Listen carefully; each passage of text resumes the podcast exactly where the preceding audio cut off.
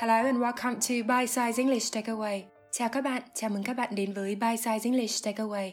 Hôm nay chúng ta sẽ cùng tìm hiểu về hai từ viết như trên tựa đề của tập no-brainer và simples, đều dùng để diễn tả một việc là rất đơn giản hay rất dễ hiểu, nhưng có một số khác biệt về hàm ý và cách dùng. Đầu tiên, từ no-brainer. No-brainer. Đây là danh từ đếm được và là từ informal, tức là dùng chủ yếu trong các tình huống thoải mái, không cần trịnh trọng. Brain chính là bộ não hay trí tuệ, còn brainer đứng độc lập không có nghĩa nhưng có thể hiểu là một thứ đòi hỏi trí tuệ hay phải động não. Và no-brainer là việc không cần động não suy nghĩ hay cân nhắc, hoặc hầu như không phải nghĩ vì quá đơn giản dễ hiểu hay quá rõ ràng, thường dùng để nói về quyết định, lựa chọn hay giải pháp. Ví dụ, Moving to a bigger city was a no-brainer for her. Moving to a bigger city was a no-brainer for her. Với cô ấy, chuyển tới thành phố lớn hơn là một việc không cần suy nghĩ. Mình lấy một ví dụ khác trên trang CNN vào cuối tuần trước trong một bài viết về công nghệ khử trùng trước bối cảnh đại dịch hiện nay. If you're going to be lucky enough to make it home for the holidays this year, this is a no-brainer for keeping everyone a little extra safe. If you're going to be lucky enough, nếu bạn đủ may mắn, to make it home for the holidays this year, để về được nhà vào dịp lễ năm nay, this is a no-brainer. Đây là điều không cần suy nghĩ. For keeping everyone a little extra safe. A little extra safe. Để giữ cho mọi người thêm chút an toàn. Với nội dung của bài viết, có thể hiểu từ this ở đoạn this is a no-brainer là nói đến một lựa chọn về sản phẩm, nên hiểu cụ thể hơn this is a no-brainer. Đây là một lựa chọn không cần suy nghĩ.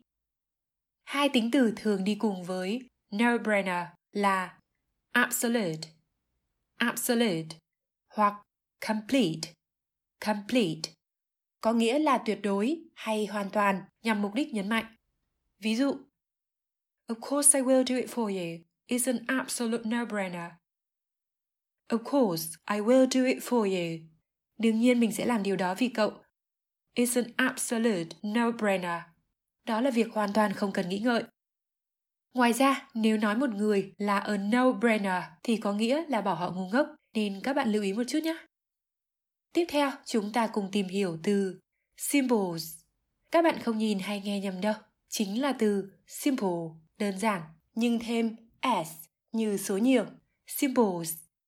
Từ này cũng là informal, dùng chủ yếu trong các tình huống thoải mái, không trịnh trọng, và dùng để chỉ một việc là rất đơn giản hay rất dễ hiểu. Đôi khi với hàm ý là quá rõ ràng, không cần bàn cãi. Simples thường được dùng ở dạng cảm thán. Simples nói lái từ simple và là câu cửa miệng của một nhân vật là chú chồn Nga trong một chiến dịch quảng cáo cho một trang web chuyên về so sánh giá cả của Anh, sau đó được lan truyền rộng rãi ở Anh, chủ yếu theo cách nói vui hoặc có chủ ý. Nhưng từ cuối năm 2019, từ này đã được từ điển Oxford công nhận chính thức. Có một câu chuyện thú vị đằng sau từ simples là hồi đầu năm ngoái, trước khi nó được chính thức hóa, cựu Thủ tướng Anh Theresa May đã gây ngạc nhiên trước Hạ nghị viện khi dùng từ này trong câu trả lời của mình trước một câu hỏi về Brexit. Mình trích luôn một phần câu đó làm ví dụ. If he wants to end the uncertainty and deal with the issues he raised, then he should vote for a deal. Simples. If he wants to end the uncertainty. Nếu ông ấy muốn chấm dứt tình trạng không chắc chắn. And deal with the issues he raised. Và giải quyết các vấn đề mà ông ấy nêu ra. Then he should vote for a deal. Simples. Thì ông ấy nên bầu cho một thỏa thuận. Đơn giản. Một ví dụ khác trên tạp chí danh tiếng The Sunday Times vài năm trước. Today, taking selfies is simples. Today, taking selfies is simples. Ngày nay, việc chụp selfie rất đơn giản. Và thêm một ví dụ của mình. If you don't want to go, then stay. Simples. If you don't want to go, then stay. Simples. Nếu cậu không muốn đi thì ở lại. Đơn giản.